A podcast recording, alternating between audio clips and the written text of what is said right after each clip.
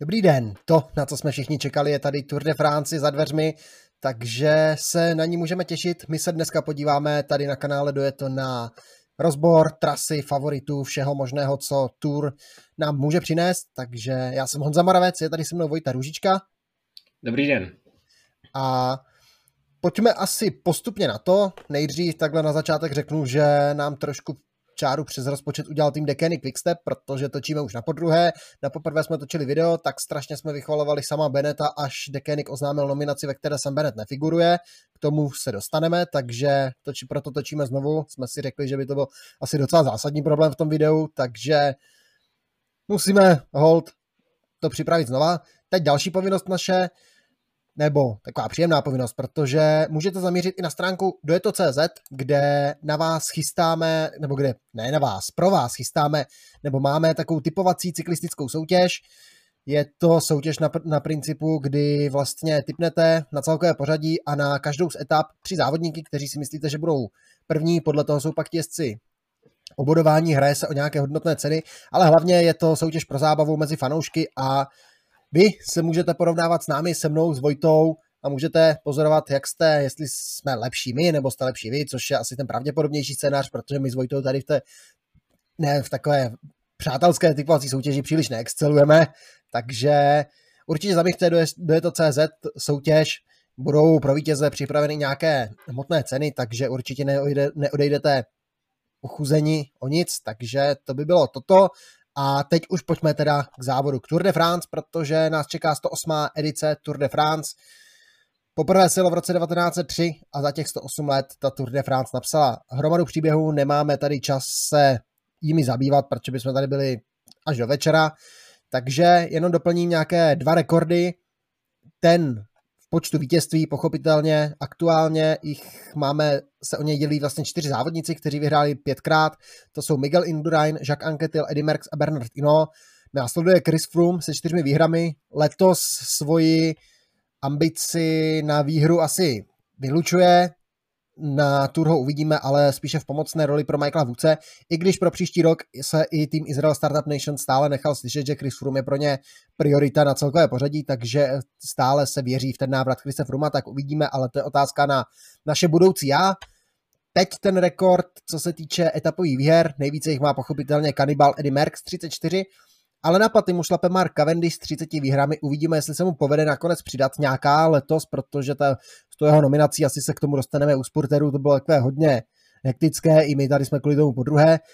Třetí v té tabulce je Bernard Hinault s 28 výhrami. Co se týče aktivních jezdců, tak na Tour de France po těch Cavendishových 30 je druhý Peter Sagan s 12 výhrami, třetí je André Greipel s 11, čtvrtý Chris Froome se 7, pátý Vincenzo Nibali s 6 výhrami. Následují Tony Martin, Žilén Alaphilippe, Kejlep Júven, Alexander Kristoff, což by měly být všechno tady z těch aktivních závodníků jezdci, kteří se představí na Staré dámě pravděpodobně. U Kristoffa třeba to ještě není potvrzené, protože tým UAE stále nepotvrdil soupisku, takže se může stát třeba, že vypadne tady Pogačar a my budeme točit i po třetí. Tak, ale aby Vojta teda jenom neseděl a nemlčel, tak já mu předám slovo, ať se dostaneme k té trase, protože to je asi to hlavní, kde se bude rozhodovat na silnici, takže pojďme etapu po etapě, jak jsme zvyklí. Takže Tour de France 108. ročník odstartuje tedy 26. června a odstartuje v Bretani, v Brestu. Etapa první bude měřit 198 km, pojede se do Laderno a hned ta první etapa bude dost náročná, protože sice to nejsou žádná těžká stoupání, ale myslím, že na klasické sprintery už to bude docela náročné a že to bude mezi klasikáři a takovými sprintery, co zvládnou vyjet kopec, takže zkrátka za mě je hlavní favorit asi Matěj van der Poole, ale můžeme favorizovat samozřejmě Vojta van Arta, pokud se nepojede na Primože Rogliče, který teoreticky by to on co mohl zvládnout, protože on ty koncovky má hodně rychle. Peter Sagan určitě velký favorit, Sonny Colbrelli, takovýhle závodníci a hned první den hodně těžká etapa. Samozřejmě Žilén Alaphilippe, Greg Van Avermaet, možná Michael Matthews, jo? Tady ti rychlí sportaři, možná Alex Aranburu, takový černý kůň z Astany, pro mě trošku Mark Hirschi, pokud se nepojede na Tadeje Pogačara, také dobrý tip do této etapy, takže bude se tady poprvé udělat žlutý trikot, ten zájem bude rozhodně napříč týmy a něco podobného nás čeká i v druhé etapě, etapa z Perros do Gireku, stoupání na Mur de Bretagne, známé stoupání v nedávné minulosti, několikrát použité na Tour de France a je to takové stoupání hodně nečitelné. Většinou tam dojíždí početná skupina, ale už to asi nebude úplně pro takové ty rychlejší závodníky. Nevím, jak třeba by to mohl zvládnout, i když třeba Sonny Colbrelli, Michael Matthews by to měli zvládnout přijet také s tím nejlepším jezdci Peter Sagan pochopitelně, ale tady už se do toho míchají rádi i jezdci na celkové pořadí, takže favorit určitě Primož Roglič, tady Pogačar, kteří mají ten závěr rychlý, společně s nimi samozřejmě třeba Žilén Alaphilippe, nebo znovu ti klasikáři typu Greg Van Avermaet, Matěj van der Poole, Van Arta také, takže i tady bude ta plejáda favoritů hodně široká a je možné, že se bude převlékat i žlutý trikot. Je to možné, protože ten okruh favoritů je tu hodně široký. Když se koukneme na ty minulé vítěze, poprvé se stoupil na Mur de Bretagne v roce 2011, kdy vyhrál Cadel Evans, 4 roky poté tu vyhrál Alexis Viermo, v roce 2018, kdy se jel na Mur de Bretagne naposledy, vyhrál Dan Martin, ale většinou za v pelotonu za ním byl třeba Peter Sagan tam číhal, takže to mohlo být opravdu kdokoliv na Mur de Bretagne. Takže uvidíme, co nám napíše čtvrtý výjezd na Mur de Bretagne a přesunul bych si etapě třetí, protože to asi můžeme označit za první sprinterskou etapu, protože se pojede z Lorient do Pontivy, etapa na 183 km, není úplně rovnatá, protože Bretaně moc ta rovně nenajdete, jsou to taková ta krátká, nepříjemná, prudká stoupání, ale myslím si, že by to sprinteři měli přejet a tohle to můžeme označit za první asi sprinterskou etapu. I ta čtvrtá etapa je dost podobná, etapa z Redonu do Fougères, ta je ještě více sprinterská, tam je těch kopců méně, je to více rovinaté, stále se budeme vlastně během té čtvrté etapy opouštět Bretaň, ale důležité je, že Bretaň je hodně větrná, takže všechny ty etapy mohou být větrně ovlivněné, stejně tak i tady ta čtvrtá, takže ten vítr by tam mohl být výrazná proměna, jinak v té čtvrté etapě to je 150 km a měl by to být spurt, tam není ani vrchařská prémie nachystaná. Co ta pátá etapa z Changé do města Laval, tam to mezi sprintery nebude, je to 27 km, individuální časovka a tady se budou poprvé rozdělovat větší sekundy, je to víceméně rovina, ale někdo tady nabrat ztrátu určitě může a ti slabší časovkáři tady určitě nabírat ztrátu budou. Už se tady nejde v Bretani, pojede se v departementu Mayenne, ale i tady by mohlo docela být větrná, ta časovka nemusela by být vůbec jednoduchá, 27 km, také z kraje závodu může docela zamíchat tím pořadím a hned z kraje závodu můžeme vědět, kdo na tom jak je. A jedna z nejdůležitějších etap, pro mě asi nejdůležitější etapa celého prvního týdne, protože ty horské etapy pro mě v tom prvním týdnu nejsou tak klíčová jako právě ta časovka, kde se mohou nazbírat klidně i minuty. Ale etapa šestá, další etapa, kterou můžeme označit jako rovinatou pro sprintery, etapa z Tour a pojede se do Châtellerault, etapa na 160 km, ale sice rovnatá, ale opět hrozí tu nějaký boční vítr, hrozí to dělení pelotonu na větru a musí být v pozoru nejen sprinteři, ale i všichni favorité na celkové pořadí, takže ten první týden podle mě ten vítr a časovka budou dva klíčové body celého toho prvního týdne, na co si musí závodníci dávat pozor a nebudou to ještě hory, ačkoliv ty nás budou čekat později, ale nebudou nás čekat ještě v sedmé etapě, protože v sedmé etapě sice už nemůžeme říct, že to je etapa sprinterská, ale etapa už trochu zvoněná, pojede se z Vierzo do La Cresotte, na etapa na 249 km, takže nejdelší etapa celého ročníku a jak už jsem říkal, klasikáři, možná i první etapa pro únik. Souhlasím s tebou, rozhodně velmi klasikářská etapa, ta délka nahrává právě úniku, že si tam ti klasikáři naskočí, určitě bych čekal třeba aktivitu jezdců Aže Desert s Gregem Van Avermaetem nebo Olim Nesenem, to jsou dobré typy, možná Dylan Teuns třeba mě tak rychle napadá z těch závodníků, kteří mají přijet na Tour de France, takže tady to bude už o těch závodnicích, nebo já sázím na únik.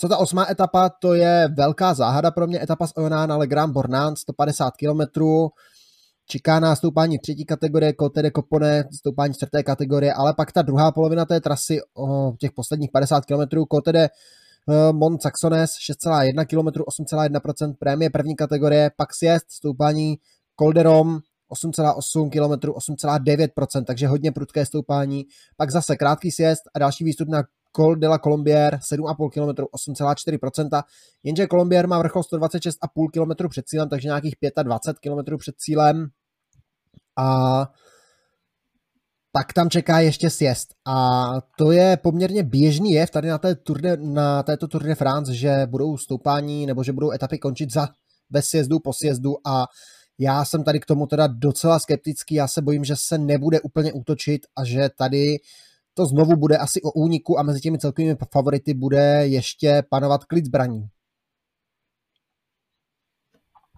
V roce 2018 na Tour de France stejný finish, jel se nejprve stoupání Col de Rome, pak se jel stoupání Col de la Colombière a sjezd do cíle a tenkrát se redoval Žilén Alaphilippe, který z úniku a mezi těmi celkovými favority se nic nestalo, takže já si typu říct, že letos to bude podobné a vyhraje únik a mezi těmi celkovými favority se toho ještě moc nestane. No a první závodní blok zakončí etapa 9, která se pojede z Clou na stoupání Tyň, etapa, která bude měřit 145 km a čeká nás první opravdu horský dojezd, když nepočítáme dojezd na Mur de Bretagne jako kopcovitý dojezd, tak opravdu stoupání na Tyně nějaké první větší stoupání, jak kterém bude etapa zakončena. Ono jich takovýhle dojezdů pro mě na Tour de France letos moc není, ale etapa první opravdu zkouška těch celkových favoritů bych řekl pořádná. Čekají nás stoupání druhé kategorie, první, někdo i tu stoupání Col du Pré, tedy stoupání nejvyšší kategorie, horské kategorii. A finiše se bude na stoupání Tyň, které bylo na programu Tour de France v roce 2019, ale tenkrát se až na Tyň nedojelo, protože to byla ta etapa, která byla zkrácena kvůli té bouřce, která vlastně způsobila závaly právě pod stoupáním Tyň a tenkrát se převlekl Egan Bernal do žlutého trikotu. Jaký příběh napíše letos Tyň, to nevíme, ale to stoupání není úplně těžké. To stoupání není úplně těžké, střídají se tam hodně prudké pasáže s pasážemi hodně mírnými, tady bude klíčová ta délka těch 21 km a nadmořská výška téměř 2100 metrů, ty nejprudší sklony, nebo hlavně ta druhá polovina spíše, nebo ten úplný závěr, ty poslední 3 km, tam jsou sklony nad 7%, měrně pravidelný závěr, ale předtím tam jsou zase takové 5% místa, takže hodně nepravidelné stoupání, uvidíme, co nám Tyň napíše letos za příběh. Můžeme jenom říct, že Primož Roglič v Tyň už asi měsíc kempuje, trénuje, jezdí tam za ním Vojta van Arta, Steven Kruijswijk, Sepp Kuss, takže Jumbo si tam zřídilo takový tréninkový kemp v Tyň a asi zkouší jezdit nahoru a dolů ve vlaku zodpovědně, aby se nachystali na ten finish, protože právě ten sklon mě nahrává tomu, že tam dojede asi početnější skupinka favoritů, že nikdo ještě nebude bláznit, i když je to etapa před volným dnem, tak uvidíme. Ale pak tedy po volném dnu přijde etapa 10. z Albertville do Valence na 190 km. Profilově by se mohlo zdát, že je to zvlněná etapa, ale ona je ta víceméně rovina, ta stoupání jsou sice dlouhá, ale jsou hodně mírná, takže tady by to sprinteři měli přejet a mělo by být o nich ta 10. etapa. Navíc většina těch stoupání je docela daleko před cílem, takže asi čekáme další hromadný spurt na Tour de France, ale hromadný spurt už nečekáme od etapy 11., protože se pojede ze Sorže do Malasen a je to etapa na 199 km a pojede se, no zkrátka se pojede dvakrát na legendární Mont Ventoux, takže co k tomu dodat?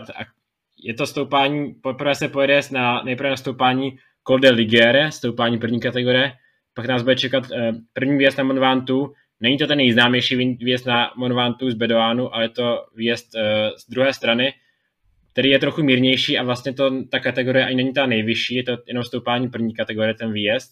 Poté bude následovat sjezd, pak druhý výjezd na Mont Ventoux, tentokrát už z té nejtěžší strany horské kategorii, opravdu to staré známé stoupání Mont Ventoux, jako známe, ale nebude tam umístěn cíl, je to vlastně podobný příběh, jako třeba když tu byl Mont Ventoux v 50. letech, tak taky se nefinišoval na Mont Ventoux, ale od té doby se většinou finišoval, takže na to nejsme zvyklí. A jsem taky tomu letos, protože letos se právě bude končit ještě po sjezdu z Mont Ventoux. Takže takový zvláštní vlastně itinerář té trasy, takže Honzo, čekáš nějaké větší rozestupy tady? Ten první výjezd na Mont Ventoux ze Saltu, 22 km, 4,9%, tady bude hrát ohromnou roli ta výška. Dojede se na šale Rainár, pak ten finish, ta měsíční krajina bude stejná, těch posledních nějakých 6 km na Vantu z šale Reinhardt na vrchol, tak to bude stejné při obou výjezdech, ale po druhé se pojede právě ze zmiňovaného Bedoánu, to už je to staré známé stoupání, které má sice nějakých 16 km oficiálně, v průměru ale 8,5, takže Mont Ventoux ve své známé drsné brutální podobě. Ale ten sjezd zase, já jsem k tomu skeptický, já se bojím, že přes Vantu, pokud někdo nastoupí, tak se ve sjezdu ještě dá dohnat nebo limitovat ta ztráta, takže tady asi úplně nějaké brutální, markantní rozdíly nečekám. Opravdu z toho mám strach, že Mont Ventoux nebude ta rozhodující etapa, dokonce bych se nedivil, kdyby dojela pospolu nějaká třeba početnější skupinka, alespoň třeba 5-6 závodníků přes Ventoux. Mont Ventoux se vrací po 5 letech, naposledy tu byla velká show, když tady Chris Froome běžel, takže doufujeme, ne že uvidíme něco podobného a že uvidíme zase nějakou zajímavou etapu a doufujeme, že to nebude ten scénář, co tam tady nastínil Honza. Ale etapa 12. etapa, která povede do Nîmes, bude měřit 160 km a ta etapa asi taková zvlnější, čeká nás tu několik takových menších neklasifikovaných stoupání, ale asi bych počítal, že by to mohlo být sprinteři, případně únik nebo nějaký rychlejší klasikáři, pokud by ta etapa byla příliš těžká pro některé sprintery, ale já si myslím, že by to mohl být klidně klasický hromadný sprint. Ta další etapa s číslem 13 je téměř jako přes kopírák, etapa z Nîmes do Carcassonne. Znovu je zvlněnější ta etapa, ale měla by to být rovina, je tady jenom jedno stoupání čtvrté kategorie hodnocené, pak je tady pár kratších, mírnějších stoupání, takže uvidíme a také bych favorizoval v té etapě 13. sprint. Ta etapa 14. už je daleko větší proměna z Carcassonne do Quilanu na 183 km, stoupání třetí kategorie Col du Bac, pak stoupání druhé kategorie Col de Montesquier, pak další 2 trojky, 1 dvojka, Col de San Luis. To je podle mě úplně ideální etapa pro únik. Ta etapa 14. a pro únik s nějakým pořádným náskokem klidně k 10 minutám. Tady asi favoriti nebudou bláznit. Ta stoupání nejsou úplně těsně před cílem. Ale etapa 15. již má být jedna z těch nejtěžších v ročníku. Pojede se ze Seret do Andory Lavela, takže opustíme hranice Francie a podíváme se do malé Andory. A Andora teda v Pyrenejích známá svými těžkými stoupáními, které se tady vyskytnou na trase. Pojede se stoupání Mont Saint-Louis, pak Col de Puymoret a pak se pojede na stoupání Envalira, které si můžete pamatovat z roku 2016, kdy tu vyhrál Tom Dumoulin z úniku a tenkrát to bylo hodně náročné stoupání. Je to navíc stoupání nejvyšší bod celého závodu, takže suvenýr Andreo Desgrange, 2406 metrů nad mořem. Jenže Envalire je prakticky nějakých necelých 50 km před cílem, takže ještě tady asi nebudou nějaké rozhodující nástupy. Bude sjezd, pak se pojede ještě jedno stoupání, Kojde Bej dělají. To je jedno stoupání první kategorie, já to nebudu číst, nejsem francouzsky zdatný, ale zkrátka Envalira asi nebude úplně nejdůležitější bod celého toho závodu a tato etapa, ačkoliv je profilově těžká, tak možná se toho tolik nestane. Nevím, já jsem k téhle etapě nejvíc skeptický, ta mě asi zklamala v tom itineráři nejvíc, protože v těch Pyrenejích se to dá namotat daleko lépe. Ano, start v Seret, nějakých 187 metrů nad mořem, v Andoře téměř 1000 metrů nad mořem, Envalira 2406 metrů nad mořem, takže to převýšení je opravdu extrémní, ale nevím, na Envaliru se pojede z těžší strany, není to cílový kopec, pak je tam teda to stoupání, které Vojta nemohl přečíst, Col de Bexalis. A znovu, za ním je ještě sjezd, poměrně dlouhý, táhlý sjezd, to stoupání vrcholí znovu nějakých třeba 13-14 km před cílem, takže sice je prudké, 6,2 km, 8,6%, hlavně ta úvodní pasáž je téměř celou dobu na 10%, takže tam se dá něco vymyslet, ale já se bojím znovu s ohledem na ten sjezd, že tam ty rozestupy nebudou nějaké markantní. Tady bych čekal, že to možná nějaký tým jenom prostě převeze ve vlaku, převeze celý peloton a nenechá ani nikoho nastoupit pořádně. Nicméně 12. června pak nejde druhý volný den závodu a etapa 16. pak bude asi podobný případ, protože na trase bude čekat asi ne tak těžká stoupání, ale několik docela těžkých stoupání, takže ta etapa, asi bych tady favorizoval únik, protože ta etapa zkrátka, ty stoupání jsou docela daleko před cílem a myslím si, že peloton tady bude trochu šetřit na to, co bude čekat poté v těch dalších 2 etapách, takže si myslím, tady asi favorizuju únik, takže to asi tak, to se dá k tomu dá říct. Stoupání Col de Port, Col de la Cor a hlavně Col de Porte de Aspet, to jsou tři stoupání druhé a první kategorie na trase, jenže při té délce 169 km je Col de Porte de Aspet na 136,5 km, což je strašně daleko před cílem přes 30 km, pak je tam teda ještě jedna čtyřka, která má ale jenom 900 metrů, takže tam se nečeká nic a jak říkal Vojta, já se s tím stotožňuji, že tady to bude asi dost pravděpodobně úniku, protože ti jezdci na celkové pořadí by tady nějaký tým musel opravdu zmagořit, aby nastoupil. Každopádně ta etapa 17. já bych se nebál říct možná královská. Pojedeme z Muretu na stoupání Col du Portet. Rovina až do Bagnères de Lichon, pak se vystoupá na Col du Pays-de-Sources, jede se, závodníci si pak dají Col de Val, Luzon a Z. Pak další sjezd a Col du Portet, stoupání, které se na trase Tour de France objevuje podruhé, 16,3 km, 8,7%. Je to hodně prudké stoupání, především v té první polovině, ta druhá polovina je pravidelná, ale stále je to kolem nějakých 8,5%, takže hodně těžké stoupání a asi pro mě královská etapa.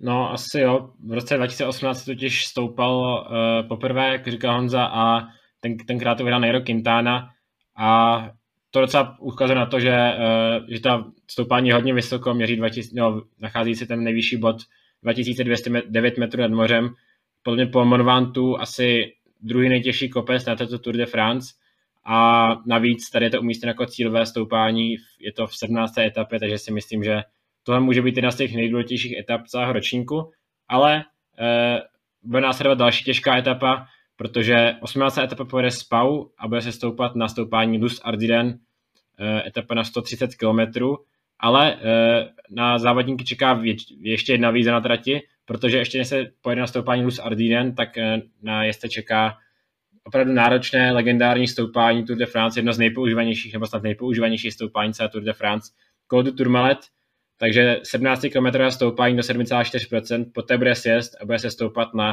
Luz Ardiden, stoupání, které bylo naposledy na trase Tour de France v roce 2011, kdy tu z etapového prvenství letoval Samuel Sanchez. Takže taková vrací se po 10 letech a uvidíme, co nám tato etapa přinese.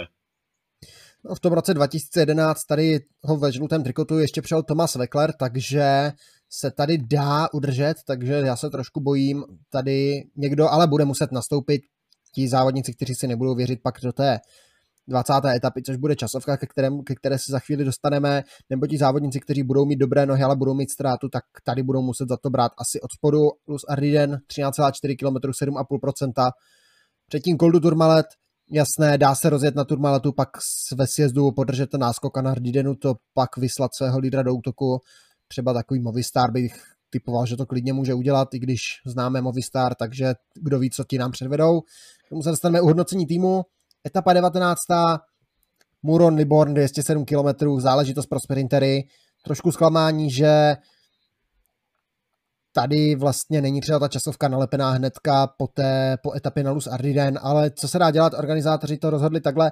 Tady to zase může ovlivnit vítr, protože se jede celou dobu téměř podél pobřeží, takže uvidíme. A etapa 20. tam se všechno rozhodne, Vojto. Protože se pojede časovka z Libourne do Saint-Émilion a pojede se etapa, ta časovka bude měřit 31 km, takže ve 20. etapě to skutečně může rozhodnout celý ten závod. Ta časovka bude rovnatá, takže to nebude klonit, když se stoupilo také ve 20. etapě na La Planche de Bellefille, ale i tak ta rovnatá časovka může být i zajímavá, podle mě hodně zajímavá, protože organizátoři si podle mě slibují, že uvidí podobný scénář jako loni, si té 20. etapě ještě měl žlutý dres a bylo to vlastně největší drama celé Tour de France, takže to bude určitě zajímavá etapa, ale celou Tour de France pak zakončí etapa do Paříže, tradiční etapa z Château do Paříže na Champs-Élysées na 108 km a asi už tady by se nic nemělo stát, neoficiální sprinterské mistrovství světa a zkrátka o žlutém trikotu už bude rozhodnuto. Tady už to bude minimálně ta první půlka etapy spíše o scenériích, navíc se bude projíždět zámkem kolem, bude se projíždět Versailles, bude se projíždět centrem Paříže kolem Pantheonu, takže určitě i uvidíme nějaké třeba letecké záběry na další památky, tradiční objíždění vítězného oblouku, takže to už, jak říkal Vojta, ten sprint na kostkách, ten nám to uzavře a budeme znát tedy vítěze Tour de France korunujeme v Paříži 18.7. toho, kdo vyhraje žlutý trikot. A já bych teďka navrhoval se podívat, kdo jsou asi ti největší favorité. Co říkáš? Já s tím souhlasím a asi se přesunu k tomu prvnímu tématu hned, což je tedy Ineos Grenadiers, protože ty sem převáží potenciální 4 závodníky, kteří můžou Tour de France vyhrát. Jsou to Richard Carapaz, Tao Gegenhardt, Geraint Thomas a Richie Porte. Teď velká otázka, kdo z nich to bude, komu z nich my věříme nejvíc a jak to bude. Richie Porte ten vyhlásil, že se spokojí s tou rolí domestika, bude to asi takový ten domestik, který tam bude zůstávat, ale asi nebude úplně nahoře v celkovém pořadí. Jak to se hrají Ineos teda s bílou trojicí, když jsme Porta vyškrtli? Hart, Carapaz, Thomas, Vojto.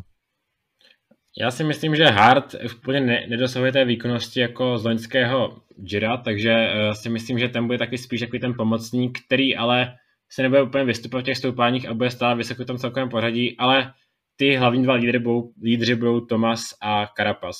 A já si myslím, že Ineos ani nemusí nutně určovat nějakého lídra, protože v minulosti to Ineos se docela vyšlo. V roce 2018, když tu měli dva lídry, tak vyhrál Geraint Thomas.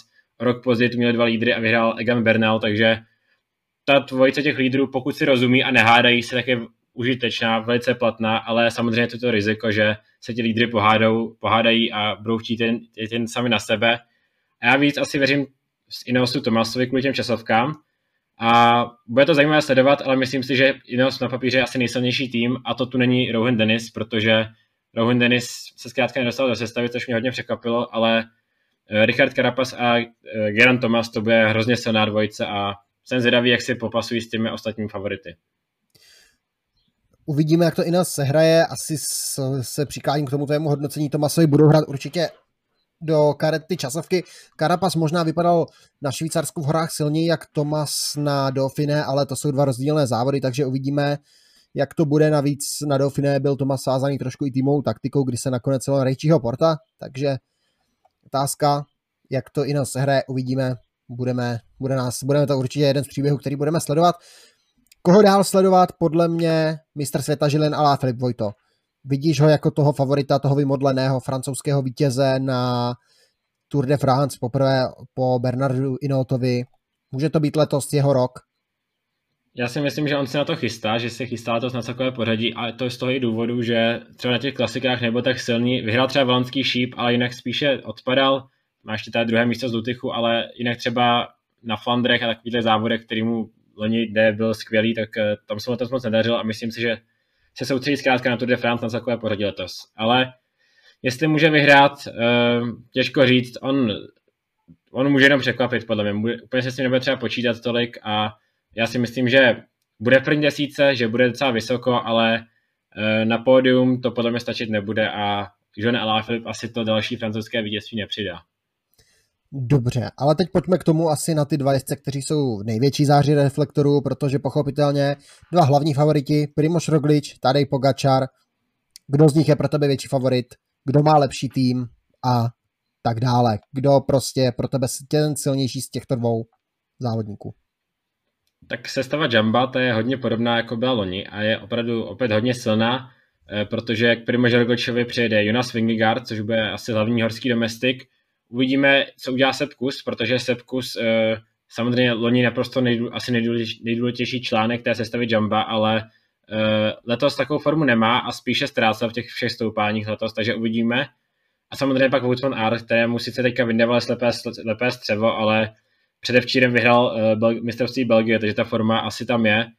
A jestli bude lepší, jestli bude silnější Primož Roglič než Tadej Pogačar, já skutečně si netroufám tvrdit. Primož Roglič zkrátka mu ta trasa hrozně sedí.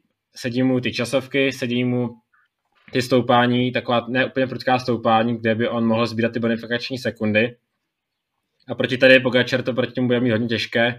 A Primož Roglič je určitě favorit na Tour de France. Ale tady Pogačar samozřejmě s tím se taky musí počítat, i když teďka trochu překvapivě třeba se mu nedařilo na slovenských šampionátech, kde prohrál časovku třeba hlavně, protože v časovce ho porazil Jan Polanc a Jan Tratnik, takže a on dokonce říkal, že tam byl naplno, ale že zkrátka trochu to přepálil a ztrácel tam, takže uvidíme, jestli třeba ta časovka se mu povede na Tour de France.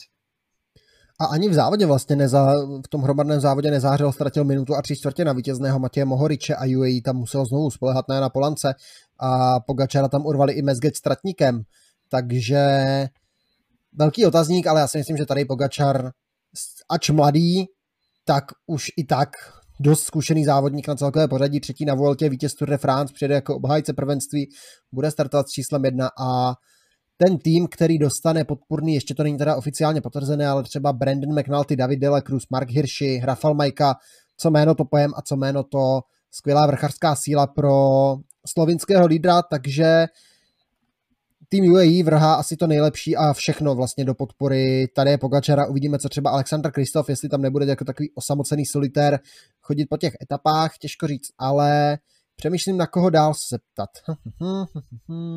Teď mě padla do oka Bora, protože Bora tady vidím dva potenciální lídry.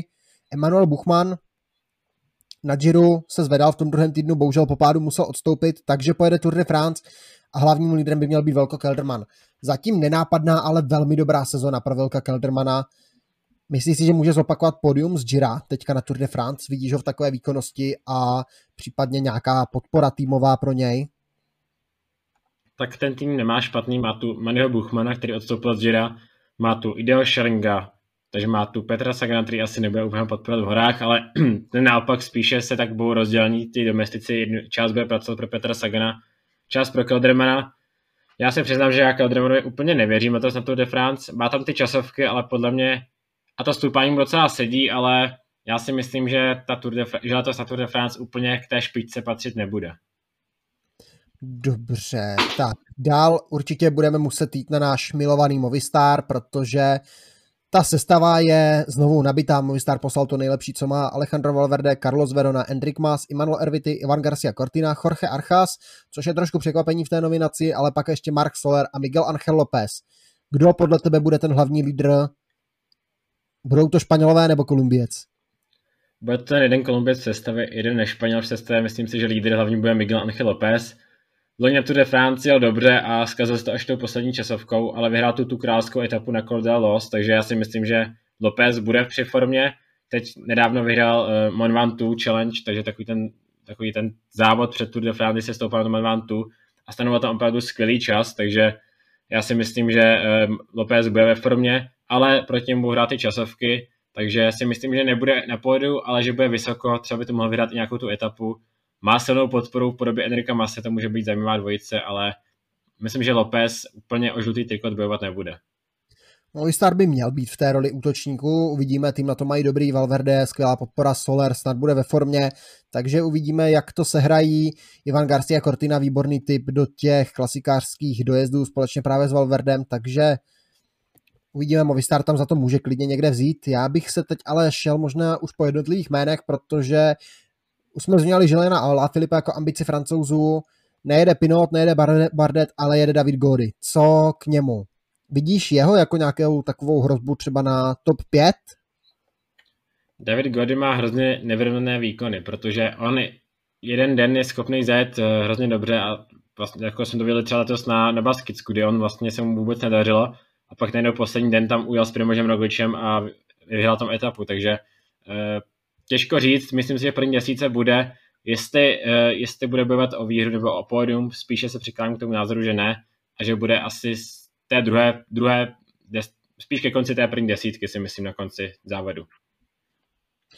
Tak, pak tady mám jméno, ke kterému bychom se asi jinak nedostali, jenže se jel závod kolem Švýcarska a tam naprosto fantasticky a asi k překvapení všech jel Rigoberto Urán, takže Rigoberto Urán a Tour de France, velmi zkušený závodník, z těch vlastně tady zmiňovaných dneska ten nejzkušenější úplně, a může on dosáhnout na to svoji vlastně premiérovou výhru na Grand Tour, že by někde překvapil třeba Slovince nebo Ineos? Závod kolem Švýcarska nám ukázal, že Rigoberto Urán se nikdy nesmí podceňovat, protože v roce 2017 taky s ním vůbec nepočítal, že by byl takhle vysoko a nakonec byl druhý a necelou minutu za Froomem, takže já si myslím, že Urán Tour de France pojede velice stabilně, velice spolehlivě a typuju si, že bude pak, že by se mohl dostat klidně i do první pětky celkového pořadí, protože Urán, myslím si, že má velmi dobrou formu a jak zvládnu především tu horskou časovku na Švýcarsku, tak to bylo něco neuvěřitelného. Pak mě napadá třeba Michael Vuce, a k němu můžeme napojit Chrise Frooma, který teda nakonec se i proti našemu očekávání do té nominace týmu Israel Startup Nation dostal, což jsme nečekali. Pojede i André Greipel, velmi zkušený sprinter, takže ty souboje Cavendish, Greipel tady i tak budou, ale asi to bude k těm sprinterům se dostaneme za chvíli. Teď pojďme na to celkové pořadí. Chris Froome to asi nebude, ale co Michael Vuce? Michael Vuce má takový zvláštní závodník. On má hrozně dobrou výkonnost, ale myslím si, že to úplně nedokáže prosadit, protože zaprvé jsou tu ty časovky, kde on bude ztrácet ne sekundy, ale minuty. A v těch stoupáních se dokáže představit, že vyhraje etapu nějakou, protože on ty skopce má hodně dobré a třeba i v těch stoupáních, jako je Tyň, kde bude dožít více závodníků pohromadě, si myslíme, tak tam by mohl mít hodně rychlou koncovku. Ale myslím si, že v tom celkovém poradí někde udělá nějakou chybu, někdy tam zůstane na větru, někde tam vypadne v jeden den a myslím si, že bude rád za první desítku nakonec, ale nějakou etapu by třeba mohl přidat. Navíc má podporu Dana Martina, takže si myslím, že to bude hodně zajímavá sestava. A teď si zahrajeme hru.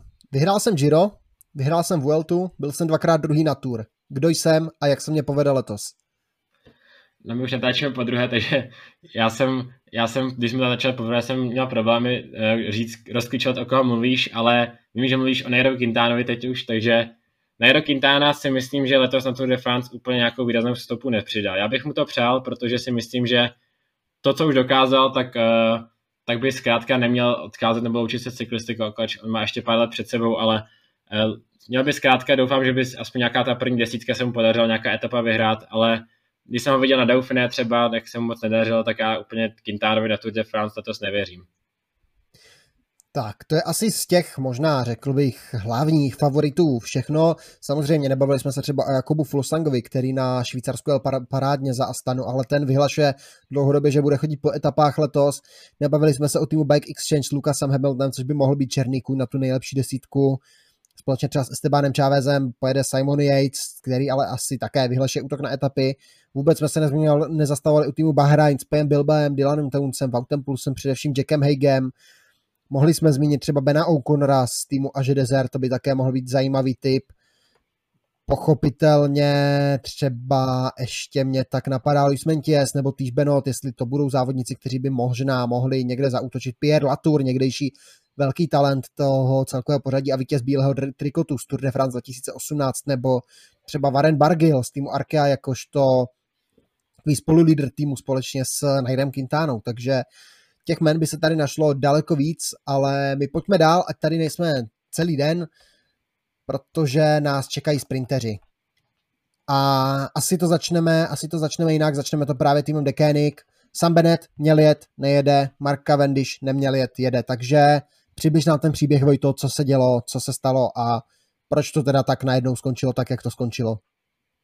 Tak to je vlastně ten důvod, proč to točíme celé znova, protože my jsme počítali, že Sam Benet, ten příběh byl takový, že Sam Benet měl problém s klonem, nějakým klonem, spekuloval se o tom, jestli půjde na operaci nebo ne, a říkal se, že by ho mohl nahradit Mark Cavendish. Jenomže minulý týden, někdy na konci mnoho týdne, se objevila zpráva, že Sam Benet je v pořádku, Mark Cavendish nepojede a Sam Benet 100% pojede Tour de France.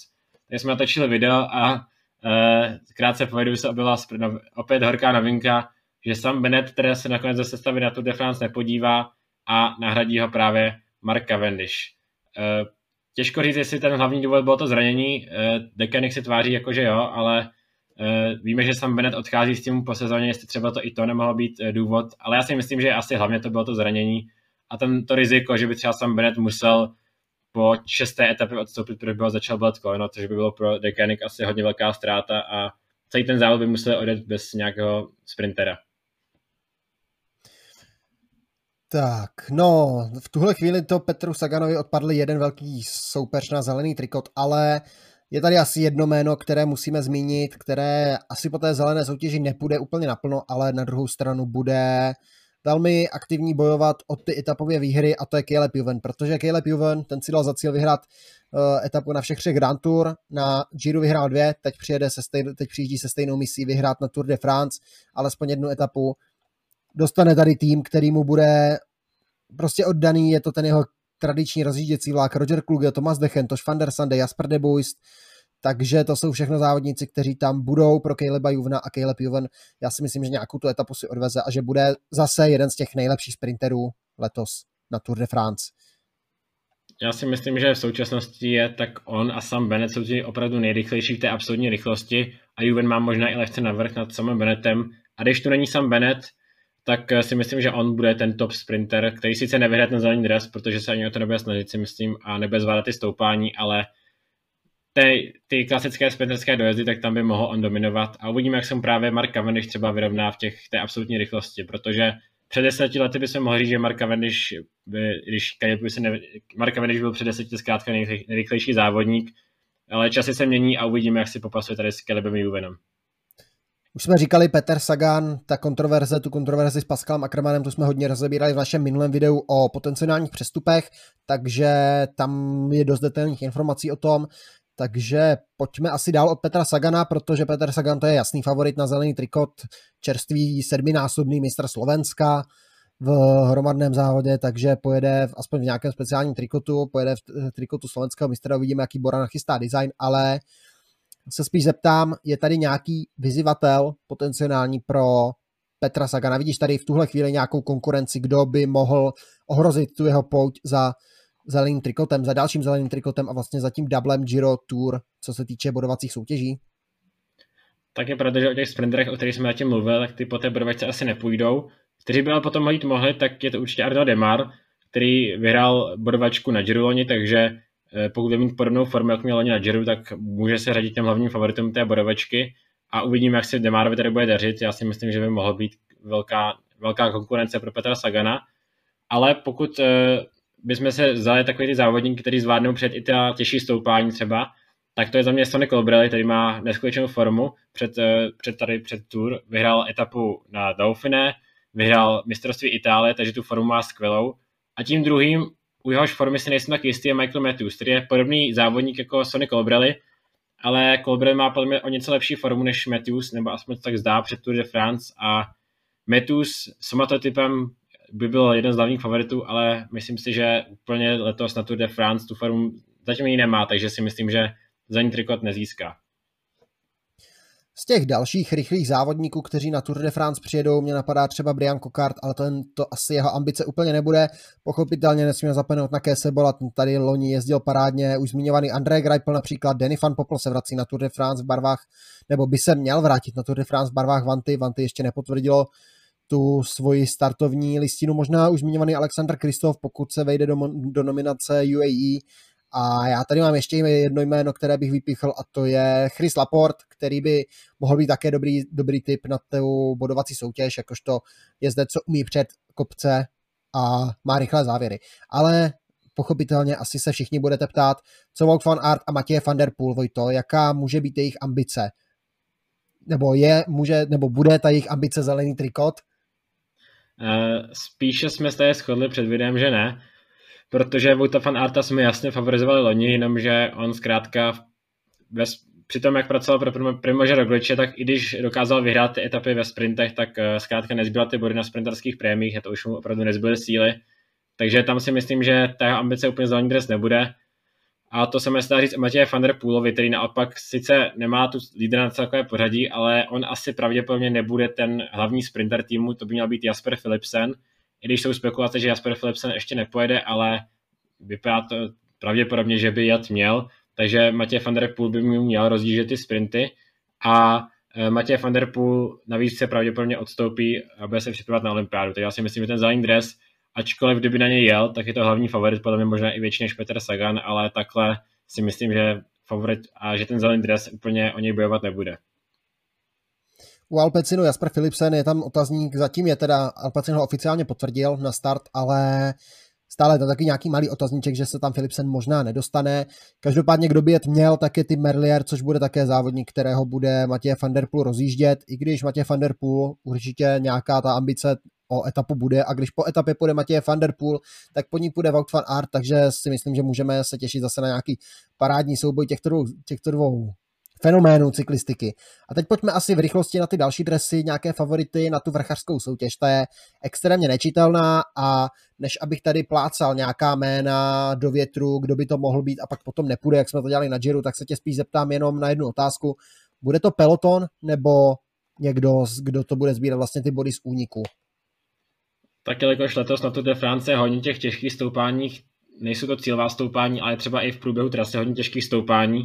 Máme tu Tourmalet, máme tu Envaliru, kde se rozdělí hrozně moc bodů a pravděpodobně tam jako první vyjde únik a ne peloton, tak si myslím, že letos to nebude klonit tady Pogačar nebo závodníci na celkové pořadí, ale bude to skutečně ten jezdci z úniku, který z nich bude nejsilnější, tak získá ten puntíkovaný trikot. Já s tebou asi musím souhlasit, protože jsi to charakterizoval přesně, tady těch stoupání mrak, ale není tady žádné takové, nebo těch cílových tady není tolik, takže ten únik bude mít, nebo ty úniky budou dostávat prostor, překonávat ta stoupání. Je tady dost etap, kdy ta stoupání jsou vrcholí hodně daleko před cílem, kdy vlastně potom ani ti jezdci na celkové pořadí nebudou muset tolik jít. Takže bych šel dál k té bílé soutěži. Tady Pogačar, to je jasný, to je favorit číslo 1, 2 i 3, pokud se mu něco nestane, tak by to měl být on. David Gody, možná největší vyzývatel, ale já tady mám ještě taková dvě jména, která by ho mohla ohrozit.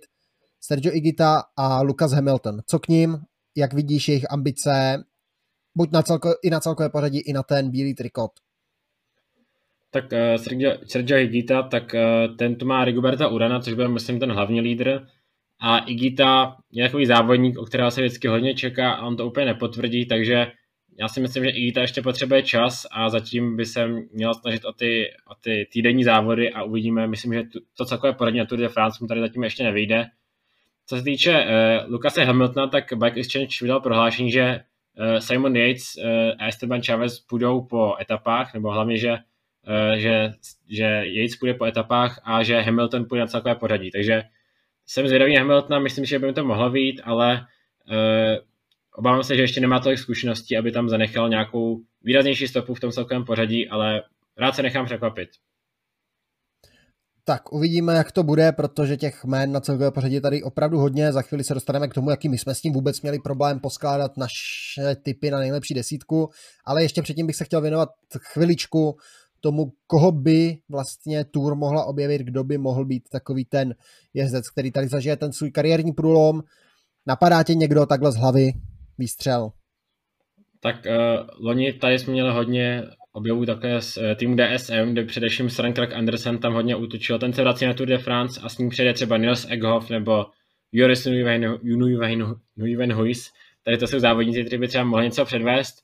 A podobně takový tým je tým Age Desert, kde přijde především Oren Padet-Pentre, o kterém to hodně často mluvíme a já si myslím, že třeba Padet-Pentre takový závodník, který zvládne všechno, takže vjet na kopec dokáže docela dobře zasportovat, takže já si myslím, že Padet-Pentre třeba z nějakého úniku by tam mohl si zaskočit a vyhrát.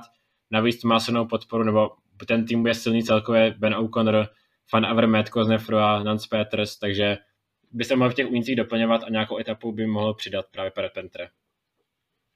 Mně napadají další jména, třeba Eli Žesber z týmu Arkea nebo Ide Schelling z Bory, už jsme ho zmiňovali při tom rozboru Bory, to by mohl být hodně dobrý závodník, nebo mladá dvojice týmu Lotto Sudal, Harry Sweeney, Brent Van Moor, takže uvidíme, kdo to nakonec bude, koho vyhodnotíme jako objev Gira, takže tak a já si myslím, máš ještě něco tomu, nebo si můžeme jít teda tipnout?